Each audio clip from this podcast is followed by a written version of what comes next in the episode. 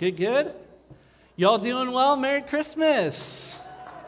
Oh, this is so fun to have our very first Christmas Eve service as Calvary Chapel Palos Verdes.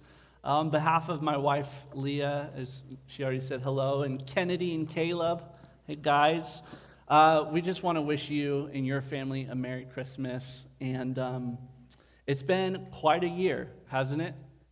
Pretty amazing year. Um, you know, it was in January that my wife and I came down for a week from Santa Barbara to spend time in Palos Verdes praying over this place as to whether we would move here to start a church. And God did an amazing thing during that week, just confirming in our hearts that this is what was going to happen. And then March came, and uh, with that came a pandemic, and we all wrestled with whether we should move forward in these plans or not. And God told us to keep going. He, we took a step of faith and we moved our family down here in May and started the journey of planting this church.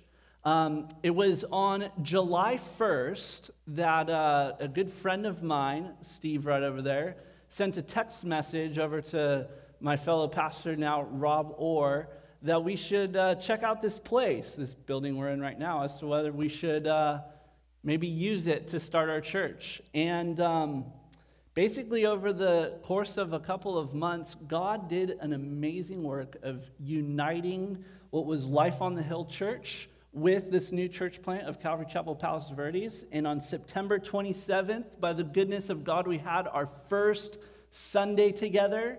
And uh, a lot of you guys have been with us since that point. point and uh, just looking out, seeing all these faces and all this new family um, has been amazing. I mean, new family, new life. I look over at Tyler, one of the first people to receive Christ here at this church. And so, just so thankful, yeah, for what God has done in our midst. And so, um, a lot of people to thank. Eric, do you think you could adjust? Feels like I'm in a tin can. Does it feel like I'm in a tin can, or do I just feel like I'm in a tin can? Is there any way that we could adjust that?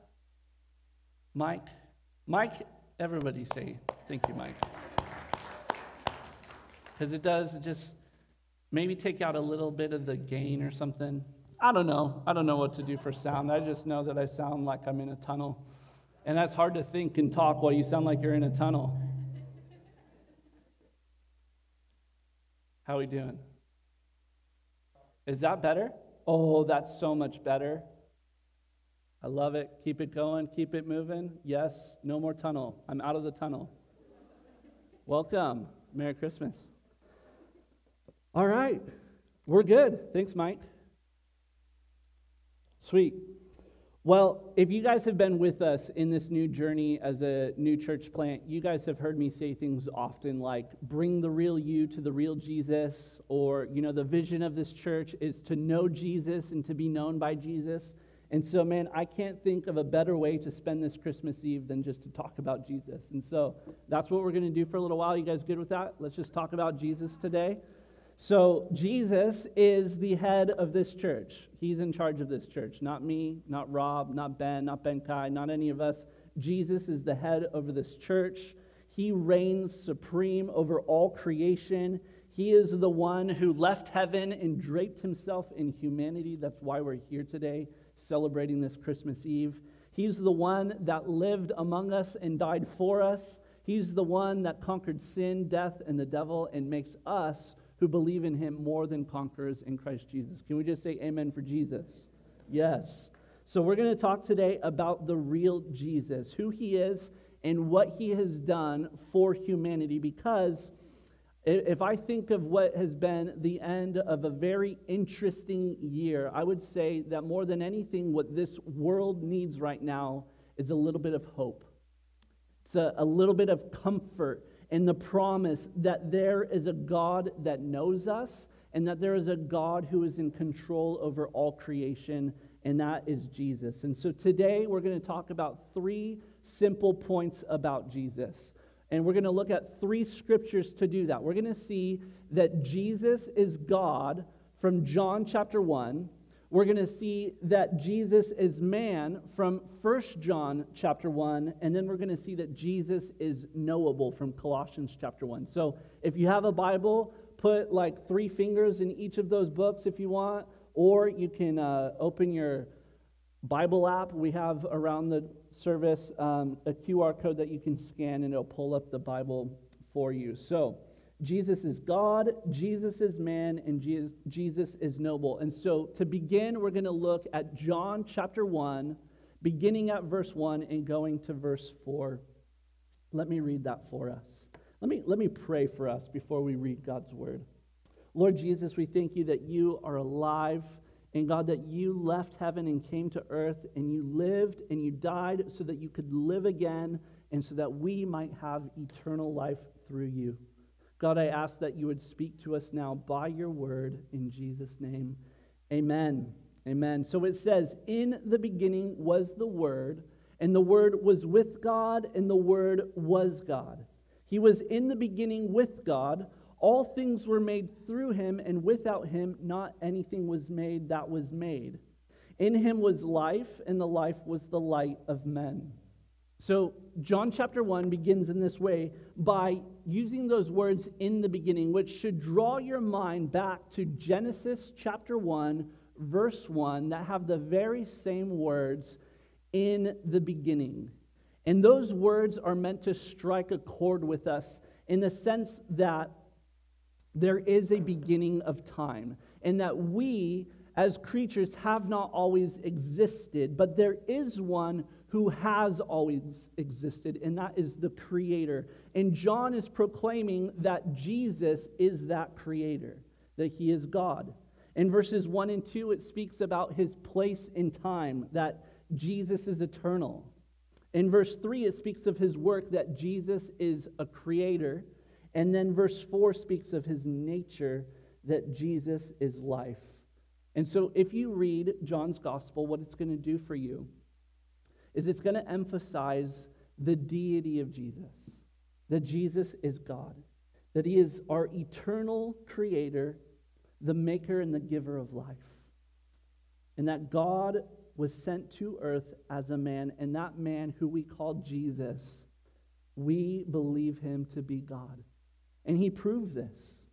And, and, a lot of people question how this is possible. How is it possible that the infinite would become finite? that the immortal would become mortal, that the sinless one would take on sin at a cross, that God would become a man. Because doesn't it sound a little audacious?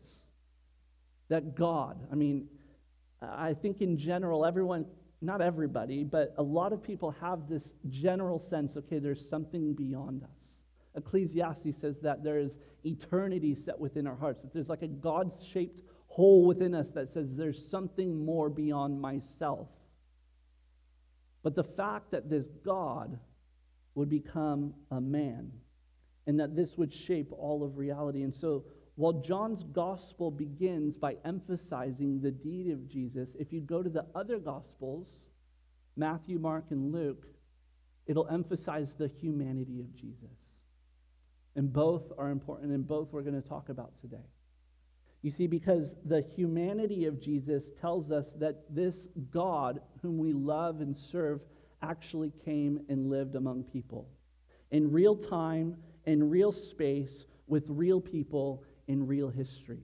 That this is a historical fact that God became a man. If you even search outside of the sources of Scripture, you will come to find out that there was a man named Jesus of Nazareth that walked among the earth. Even people that don't believe Jesus to be God actually believe that there was a man named Jesus that lived nearly 2,000 years ago and that he even went to a cross.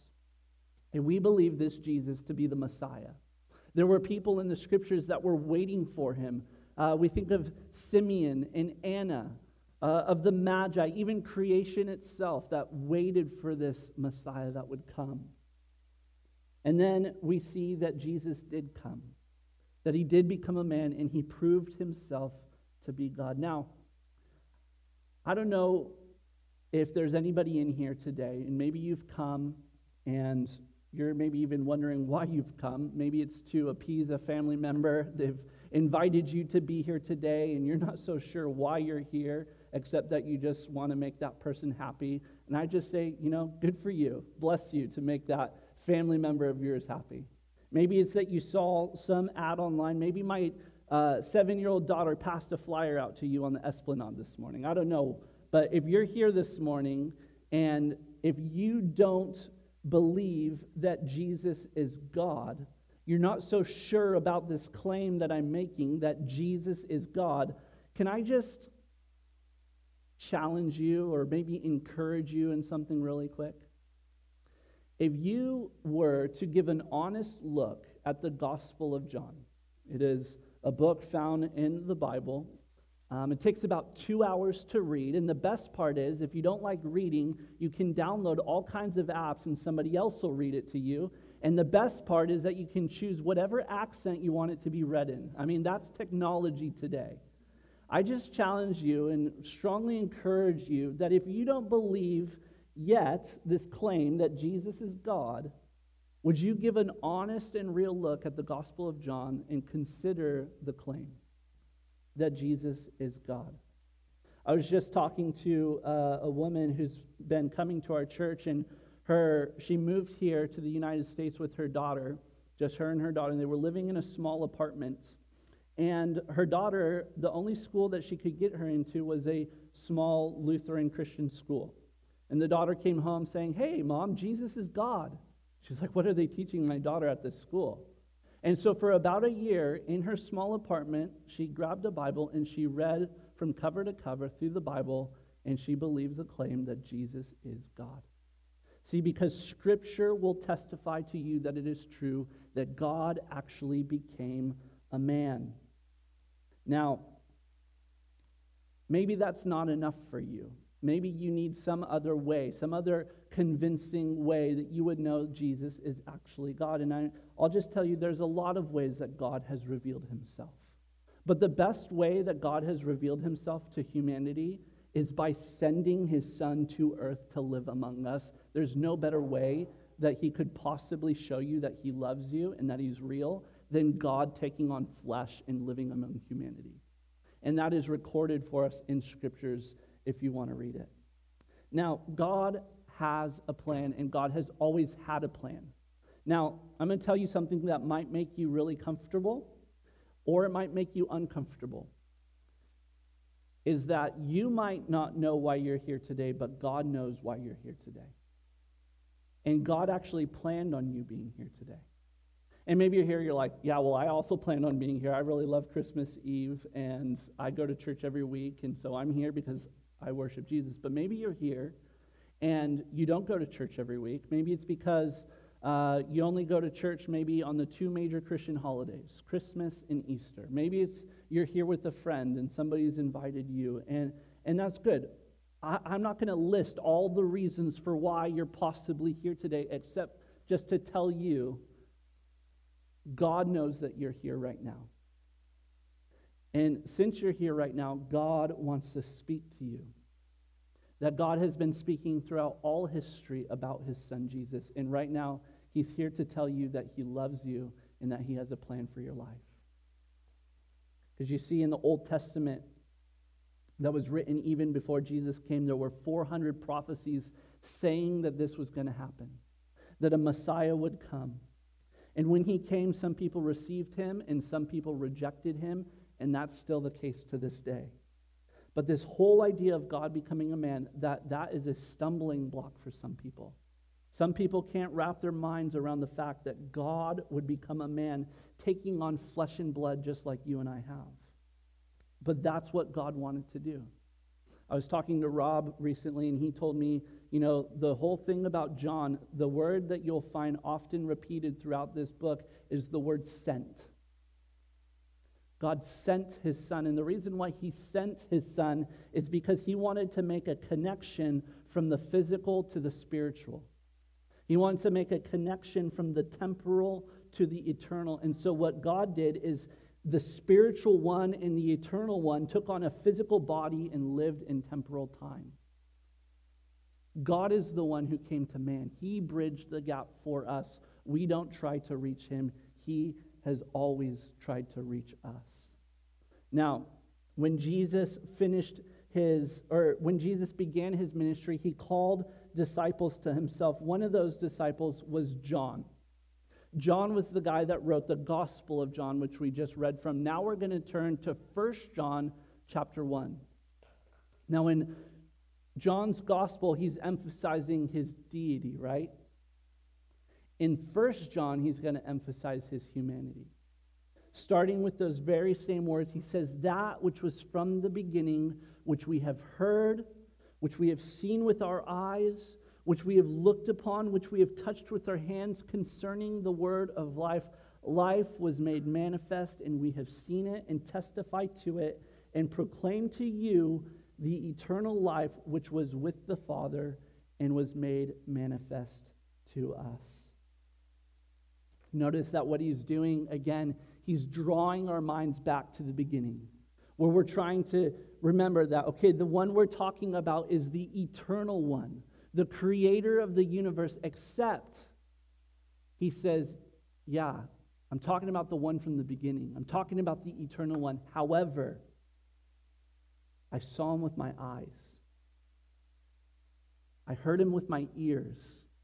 I touched him with my hands concerning the word of life. He's saying, Life was manifest to us. That which was hidden has now been revealed. God has been revealed to me. I have seen life, I have heard life, and I have touched life. John is saying that I actually lived among the full embodiment of life itself. You remember what Jesus said in John 14, right? I am the way, the truth, and the life. He is the actual embodiment, manifestation of life itself. And John says, I saw him, I testify to him, and I proclaim him to you that Jesus is life. Therefore, it is through Jesus the Son of the Father's love, in whom we find life. If, if Jesus is the actual embodiment of life, then this, this is what matters right here. Ready? If Jesus is the actual embodiment of life and that he's from the beginning of time, don't you think that it's through him that we would receive life? If he's the God that from the dust was able to breathe life into our nostrils by the breath of his life, He's also the one who breathes eternal life into us by the Spirit of God. That God is the one who gives eternal life, that Jesus is both the giver and the gift of life. And we've been living in a year where everybody, all of humanity, has been living desperately to preserve life. Right?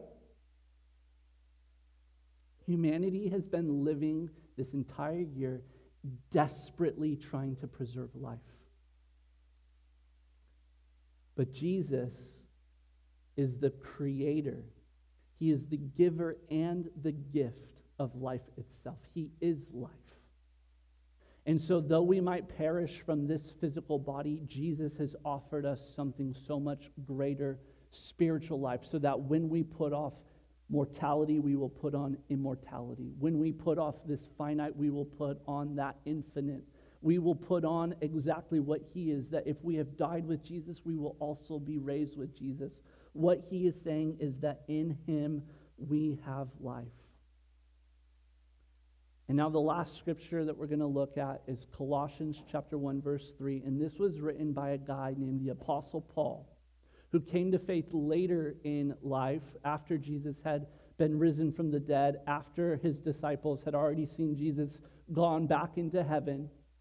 He was actually one who was persecuting Christians, uh, sentencing, sentencing them to prison, even killing Christians. And then Jesus confronted him on a road, and he turned to believe in Jesus and became an apostle. And Paul wrote in Colossians 1:15 that Jesus is the image of the invisible God. And this verse is so important because what it tells us is that Jesus makes God knowable. I mean, he's God, great. That's for some people the hardest one to grasp. He's also man. For others, that's the harder one to grasp that God would become a man. For many, it's hard to grasp how God can be both God and man at the same time, and I guess he's God, so he can do that. but did you know that God is knowable?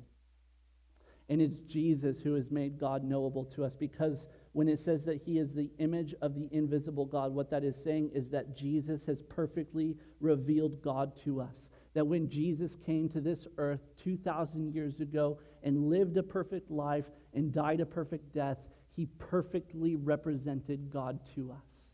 That when you see Jesus, when you read Matthew, Mark, Luke, and John, when you read of the words and the witness and the testimony and the actions of Jesus, you will see what God is like. So when you see that Jesus is merciful, it tells you God is merciful. When you see Jesus being patient and kind towards children, it tells you that God is patient and kind towards children. Anything that you see Jesus do in the Gospels, it tells you that that is what God is like. He is the image of the invisible God, the one that we could not see and would be unable to see, or else we would die in his presence. God revealed through his son Jesus by coming forth as a man.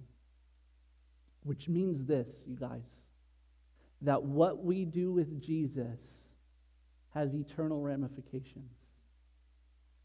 That what we say about Jesus, who he is and what, we, what he has done, matters eternally.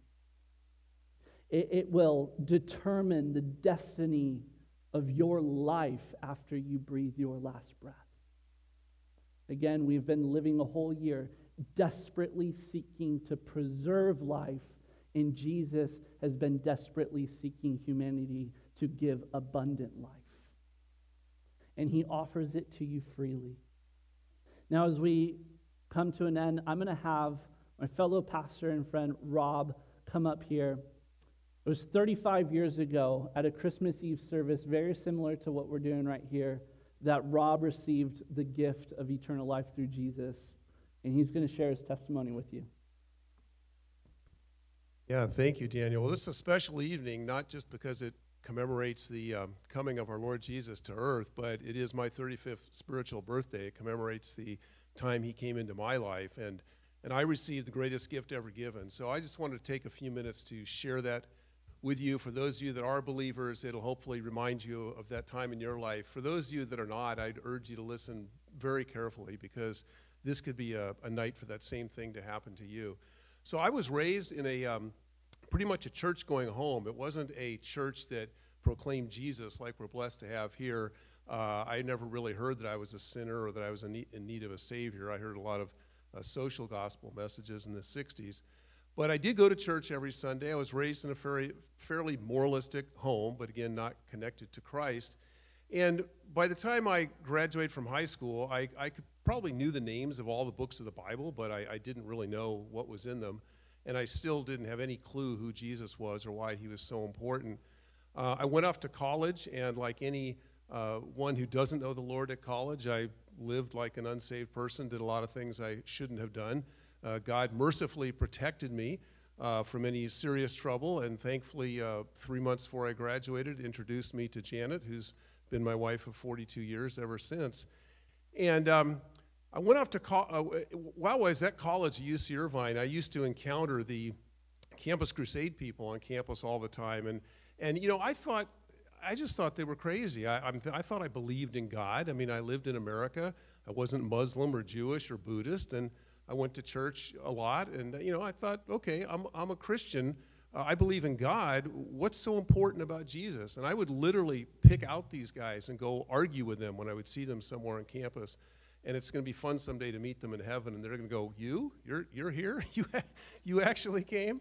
Um, and so I, you know, I went off to law school, and um, the same thing happened there. My my study partner in law school uh, turned out to be a Christian, and he used to invite me to these free lunches, and I was dirt poor, so I went for the free lunches. And only to find out that I had to listen to the gospel because they were put on by the Christian Legal Society. And I remember even walking out of one of those one time thinking, what's the big deal? I believe in God. I mean, what's this big deal about Jesus?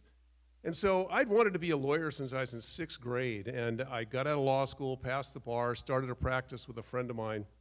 And it was really hard. I mean, the first five or six years, you don't make a lot of money. You're, you're getting beat up in court all the time because you don't know the ropes as well as you should. And I was ready to quit. I was ready to give up my lifelong dream of being a lawyer. But I had a Bible from my earlier days. Never read it, but I had it. And I thought, you know, maybe there's some answers in here to, to whatever's going on wrong with my life. Maybe I can find some peace in this book. So, like the woman that Daniel mentioned a few moments ago, I committed to read the entire Bible, also in a year, uh, from Genesis to Revelation. And it was literally all Greek and Hebrew to me, or it might as well have been, because I really didn't understand any of it even though I had a college degree, a law degree, that's not what it takes to understand the Bible. It, it takes Jesus. And I didn't have him yet, so I didn't really understand it. But one thing I did understand in the Old Testament, and I had a lot of Jewish friends that I'd learned this from as well. God, it, God does say, Hear, O Israel, the Lord thy God, thy God is one. And I thought, okay, how can God be one, and yet who's this guy Jesus I kept running across in the New Testament, literally stumbling over him, as Daniel mentioned earlier. I couldn't figure out how come when he speaks, does, do the words that come out of his mouth sound like he kind of wrote the Old Testament because it lines up with that? And, and who is Jesus? And I was perplexed and twisted up by that for, for many, many months. And then Christmas Eve, we were in San Diego visiting my parents. And at that time in our lives, we were only going to church Christmas and Easter. And we randomly picked a, a downtown San Diego church I'd never been to before. My parents had never been. And we went there for a, one of those old-fashioned Christmas Eve services that are start at 10 o'clock and you leave and it, you, you carry candles and walk out and all that stuff. And I remember standing in line to get in, and this thing is always on my mind: Who is Jesus? Who is Jesus? And the usher was handing out the worship folders, and he hands me the worship folder, and I look at it, and the title of the message is "Who is Jesus?" And I'm thinking, man, this is like a twilight moment. I mean, I've been wrestling with this, and now this guy's going to talk about it. And the verse was Colossians 1:15, the one that Daniel uh, just mentioned. And as the pastor preached, he laid out, like Daniel has laid out this afternoon, that Jesus is God. And it was a, a very Calvinistic method of salvation. There was no altar call, but the Holy Spirit so deeply convicted me that night in the pew that, oh my gosh, I think I believe in God, but I've been rejecting Jesus all my life, and He is God. I'm toast. I got a big problem here. And so, there in my own way that night in the pew, I repented of that sin. I confessed that sin of having re- rejected Jesus and asked Him into my life, asked Him for, for forgiveness. And uh, my life has never been the same. It hasn't been perfect, of course. All kinds of things happen to you even after you receive Christ. But He's walked with me um, through all those things. And the next day, um, Christmas morning, I started to read my Bible again. You know what? It made sense. It all made sense because now I had received that thing that this whole book is all about is Jesus Christ um, as our Lord and Savior. So I would encourage any of you that are out there that may have a, a similar reservation of who is Jesus, recognize that He is God. Just accept that truth and, and, and accept Him as your Lord and Savior, uh, and He will do all the rest for you. Amen.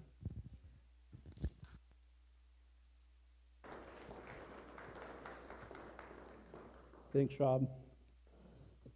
You know, so encouraging and John writes later in 1 John chapter 5, he says, If we receive the testimony of men, which we just did, you know, we just heard Rob's testimony, what he said about his experience with the real Jesus. Um, says, If we receive the testimony of men, the testimony of God is greater. For this is the testimony of God that he has given concerning his Son says, Whoever does not believe God about the testimony is given concerning his son, that, uh, that in his son there is life. Basically, calling God a liar. You know, it'd be like me standing up here and talking to Rob and be like, wow, Rob, great story, nice testimony, but I think you're lying to me. Like, no one would probably do that to Rob. And maybe you think he might just be out of his mind, but There's enough people in the world who have believed in Jesus. We can't all be out of our minds. Maybe you know a Christian. You know that there's something different about them. You know their testimony of who they used to be, but then once they receive Jesus, who they've become. And if you can receive the testimony of man, it says that the testimony of God is greater. And this is the testimony that God has given us eternal life. And this life is in his Son. Whoever has the Son has life. Whoever does not have the Son of God does not have life. Doesn't take any interpretive skill to know what that's saying. It just says if you have Jesus, you have life.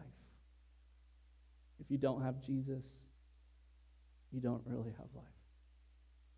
You can live life, but all that it is is here and now, desperately seeking to preserve it. But no matter what you do, you can't preserve life. It has to be given as a gift. And thanks be to God, He's given it to us eternally through Jesus Christ. Amen. Amen. Let's pray. Lord Jesus, I pray as we continue now singing worship to you, I pray for those who do believe in you, Lord, that life, that abundant life, would well up within them, that there would just be a real joy and peace that comes to them knowing that in you they have life in this season. This has been a weird year, Lord, but thank you that we have in you the gift of life. God, if there's anyone here this afternoon who has yet to put their trust in you, Jesus, and maybe right now they're ready, right now in this service, to do that, to say, I believe that I am a sinner and that Jesus left heaven and came to earth to die on a cross for my sin. And that he was buried, and three days later he rose from the dead, proving that he is God, proving that he has life in himself. God, I pray if anyone here right now wants to receive that gift of life, it's freely given. Nothing that they do to earn it, they just ask for it and you give it. God, I pray you would, by your Spirit, move upon them right now to receive that gift there's anyone here this afternoon who would like to receive Jesus as a gift of eternal life, I'd love to be able to pray with you. If you want to just raise your hand just up over your head so that we know that we could talk to you and pray with you. And really, the most important thing is give you a Bible today so that you can read about this God who loves you. And maybe it's not even that you're ready to receive him today, but you're actually just willing to say, you know what? I'll take your challenge, Daniel. I'll read the Gospel of John. I'll give it an honest look. And if, if that's you and you just want to say, you know what, I'll do that. I'll give an honest look at the whole Gospel of John. Would you raise your hand just so that after service I know that I can come and hand you a Bible and just give that to you as a gift today? Cool. Praise the Lord.